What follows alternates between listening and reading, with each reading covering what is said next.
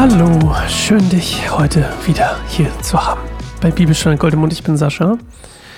Schön, dass du da bist und wir lesen heute Psalm 28 und wir gehen auch direkt rein, ohne große Umwege und wollen vorher ein bisschen zur Ruhe kommen. Deswegen mein Vorschlag, schließ deine Augen mit mir zusammen und ähm, lass uns ein bisschen still werden. Lass uns ein bisschen auf uns, auf unser Inneres hören. Und meine nicht Challenge, aber meine Herausforderung an dich heute, meine, meine ähm, Bitte an dich heute ist, dass du probierst, den Heiligen Geist in dir zu spüren. Das mag vielleicht ein bisschen komisch klingen, aber ich möchte, dass du probierst, dich auf den Heiligen Geist zu konzentrieren, der in dir ist, der in uns wohnt. Das ist das, was Jesus uns versprochen hat. Das ist das, was ich persönlich auch schon erlebt habe. Und wenn wir jetzt hier die Musik anmachen, dann möchte ich, dass wir mal eine Minute in uns reinhören Fühl dich frei, wie immer zu pausieren, wenn du länger brauchst. Und probier mal, dich auf Gottes Geist in dir zu konzentrieren.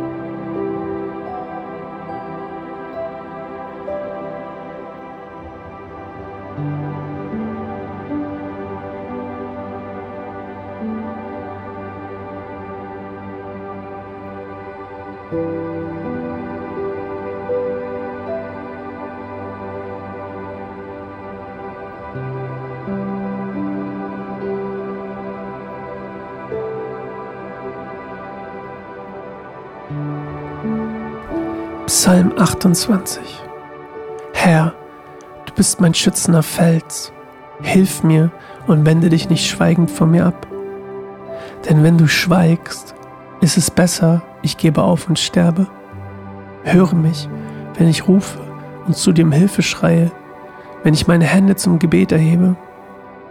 Verurteile mich nicht zusammen mit den Gottlosen und mit denen, die Böses tun, die freundlich mit ihren Nachbarn reden, aber nur Böses in ihrem Herzen haben.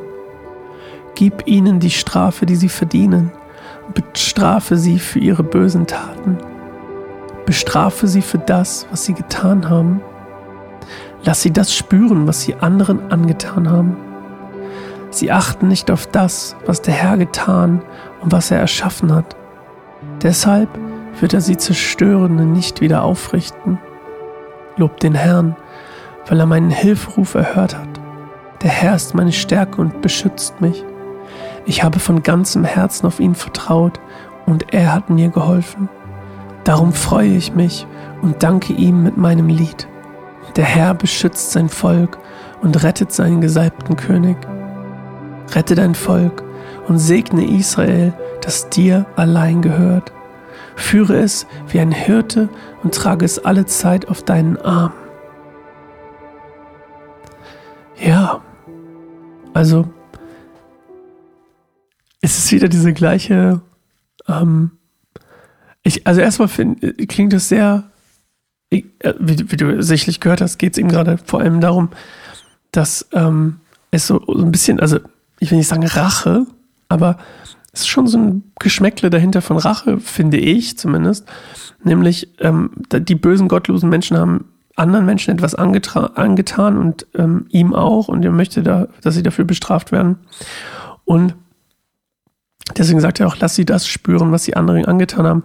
Das geht ja auch so ein bisschen in das mit dem Auge um Auge, Zahn für Zahn Ding denken ähm, oder ähm, ja Prinzip aus der Bibel ähm, mit einher, würde ich sagen, dass sie dass sie das spüren auch sollen, was sie anderen angetan haben. Nicht irgendwas anderes, sie sollen genau das spüren, was sie auch anderen angetan haben.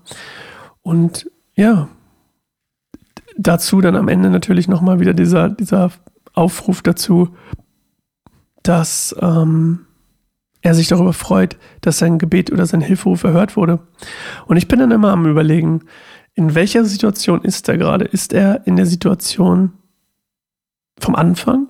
Hilf mir und wende dich nicht schweigend von mir ab, weil anscheinend ist er am Anfang, während er das schreibt oder geschrieben hat, ähm, verfasst hat, ist vielleicht das beste Wort, in, am Anfang, als er diesen, diesen Text verfasst hat, diesen Psalm, war er, war, hat Gott geschwiegen. Und am Ende schreibt er so, als wenn Gott ihn erhört hat. Und ich frage mich dann, hat Gott ihn währenddessen erhört? Und spürt er das? Oder ist es wieder dieses, ich schreibe schon so, als wäre es passiert, weil mein Vertrauen auf Gott so groß ist? Ähm, weil ich das schon ziemlich spannend finde. Ich finde den Gedanken spannend, dass während ich einen Text schreibe, der damit anfängt, dass Gott schweigt und ihm das hier offensichtlich nicht, ihm das ja nicht gefällt, dass Gott schweigt. Ähm, und er ruft um Hilfe und Gott schweigt. Und er hebt seine Hände zum Gebet und Gott schweigt. Und aus der Situation, während dieses Textes, finde ich den Gedanken spannend, dass er während dieses Textes auf einmal Gottes Gegenwart spürt und Gott nicht mehr schweigt. Aufgrund seines Schreibens. Wenn du verstehst, was ich meine. Also, er, er bringt Gott dazu, mit ihm zu sprechen, weil er schreibt. Ich, ich finde den Gedanken sehr, sehr spannend. Und das geht auch so ein bisschen her. Hier gibt es eigentlich nichts so richtig, was zu analysieren. Deswegen, ähm, man weiß, es steht auch nicht ganz genau fest, wo das, wo das jetzt geschrieben wird, was der historische Kontext ist, aber es ist auch nicht so wichtig, glaube ich. Was aber, finde ich, eine wichtige Frage an der Stelle ist, gibt es etwas? Und das kannst du dich ja mal selbst fragen. Gibt es etwas, was du erlebt hast, wo du das Gefühl hast, Gott schweigt? Und du hast etwas getan, während Gott schweigt und Gott hat deswegen angefangen zu sprechen? Ob gut oder, oder schlecht oder was auch immer. Ähm, mir persönlich ist kein eigenes Beispiel eingefallen, wo ich dachte, oh ja, Gott redet nicht mit mir. Aber ich kann mich an eine Situation erinnern. Da saß ich im Waschsalon. Das war, ist das Dichteste, was mir dazu einfällt. Ich saß im Waschsalon und das war, als ich neu Christ geworden bin und dachte, man hat nur eine Berufung im Leben. Und ich habe mich so danach gesehen, diese eine Berufung von ihm zu bekommen. Und da wusste ich noch nicht, dass es mehrere Berufungen im Leben gibt.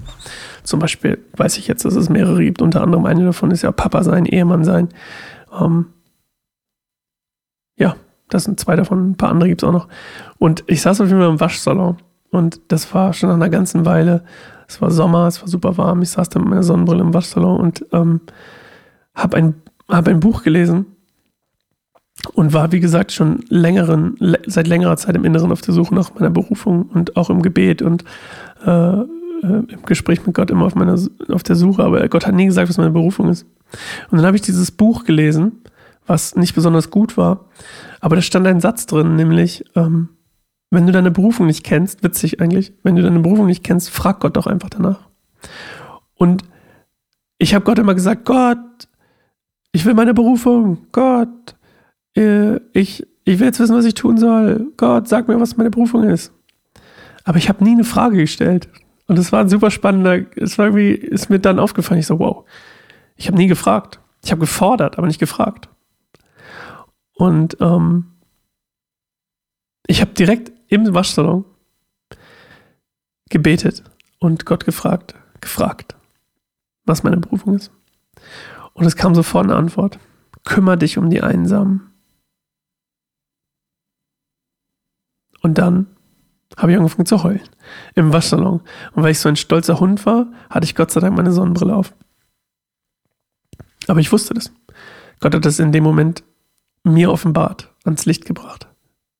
Kümmere dich um die Einsamen. Weil ich eine Frage gestellt habe. Und das ist das Dichteste, was mir in dem Fall dazu eingefallen ist. Aber mich würde total interessieren, ob du irgendwie sowas ähnliches erlebt hast oder was anderes äh, in die Richtung. Schreib mir gerne sascha at keineinsamerbaum.org. Ich würde mich so, so, so über, darüber freuen und freue mich immer von dir und euch zu hören. Okay, das war's von mir. Psalm 29 ist morgen dran. Ich freue mich drauf. Bis dann. Ciao.